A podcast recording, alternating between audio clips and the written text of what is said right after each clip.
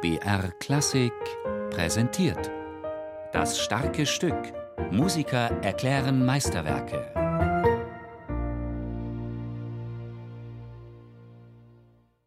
Keinen hat es noch gereut, der das Ross bestiegen, um mit frischer Jugendzeit durch die Welt zu fliegen.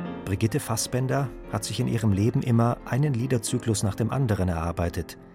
Die schöne Magelone von Johannes Brahms kam der erst spät an die Reihe, denn er gehört für sie zu den ganz schweren Werken, aber auch zu den unvergesslichen. Ich habe die schöne Magelone relativ oft gesungen und ich habe sie ja auch immer selber rezitiert. Ich habe den Sprechtext selbst interpretiert und dazu dann die Lieder. Das war natürlich ein sehr anstrengendes, aber sehr schönes Unternehmen, was mich sehr glücklich gemacht hat. Berg und Auen, einsamer Wald, Mädchen und Frauen, prächtige Kleider, golden Geschmeide, alles erfreut mit schöner Gestalt. Die schöne Magelone, das ist eigentlich eine alte provenzalische Liebesgeschichte aus dem 15. Jahrhundert. Sie handelt vom Grafen Peter und der neapolitanischen Königstochter Magelone. Sie verlieben sich ineinander, aber Magelone ist schon einem anderen versprochen.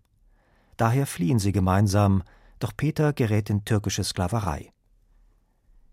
Der romantische Dichter Ludwig Tieck modernisierte diese Geschichte zwei Jahrhunderte später und veröffentlichte sie in seinen Volksmärchen. Diese Fassung verwendete dann Johannes Brahms als Grundlage für seinen einzigen Liederzyklus. Er vertonte sie aber nicht in einfachen Strophenliedern, er schuf vielmehr Romanzen, die als lyrische Stimmungsbilder fungieren. Sie bringen uns den Gefühlszustand der Charaktere ganz nahe. Das Klavier hat dabei eine sehr eigenständige Rolle. Brigitte Fassbender betrachtet es als großes Glück. Das auch mit der Lisa Leonskaja, einer mir sehr befreundeten und von mir sehr geliebten Pianistin, das zusammen machen zu können. Das war unter anderem auch mein letzter Liederabend, der letzte Liederabend meines Lebens, den ich gegeben habe mit der schönen Magelone. Das ist natürlich unvergesslich für mich. Traumbogen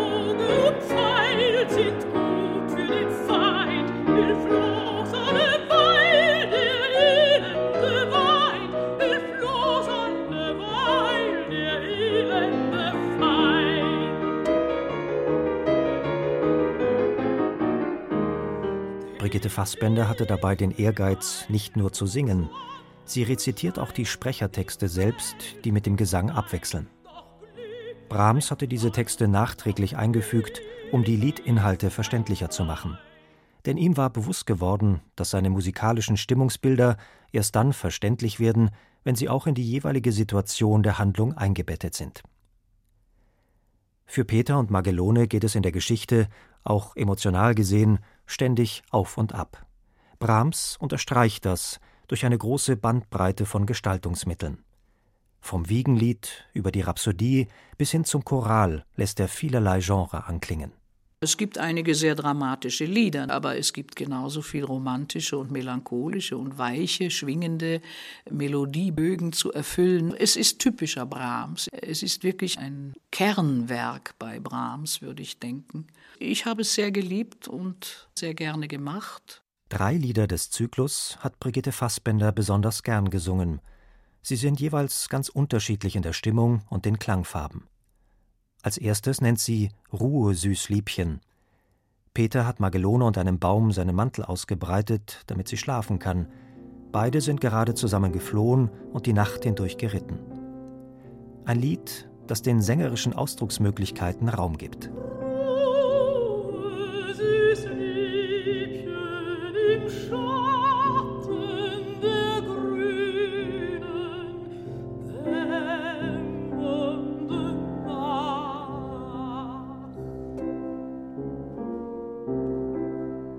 Weil ich die Erfindung der Melodie so bezaubernd finde und weil man das so wunderbar gestalten kann, vom sprachlichen Duktus her auch. Das habe ich besonders geliebt. An einem hängt man dann besonders, ist einem dann besonders ans Herz gewachsen. Es sind ja auch zwei Teile, es fängt so ruhig an, dann geht es dramatisch weiter. Murmel fort ihr Melodien,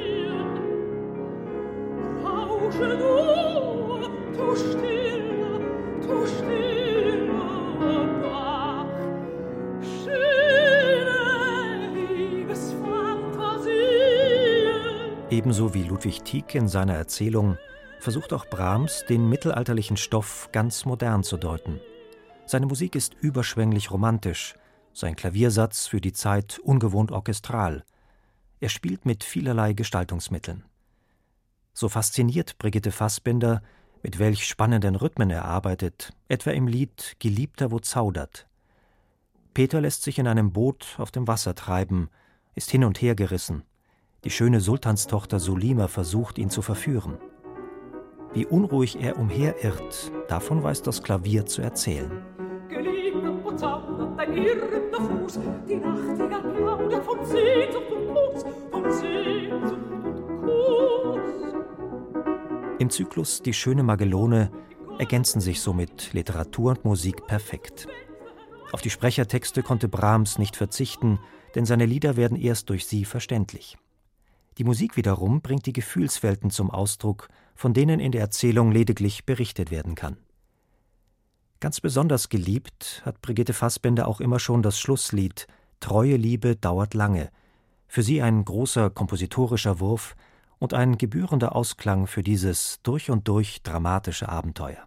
Die Geschichte vom Grafen Peter und der schönen Magellone, das ist ja eigentlich eine teilweise sehr tragische Geschichte, die ja Gott sei Dank in einem schönen Happy End endet. Peter findet, nach langer Schiffsfahrt, seine Magellone wieder. Sie heiraten und singen zum Gedenken jedes Jahr dasselbe Lied, an der Stelle, an der sie sich wiederfanden.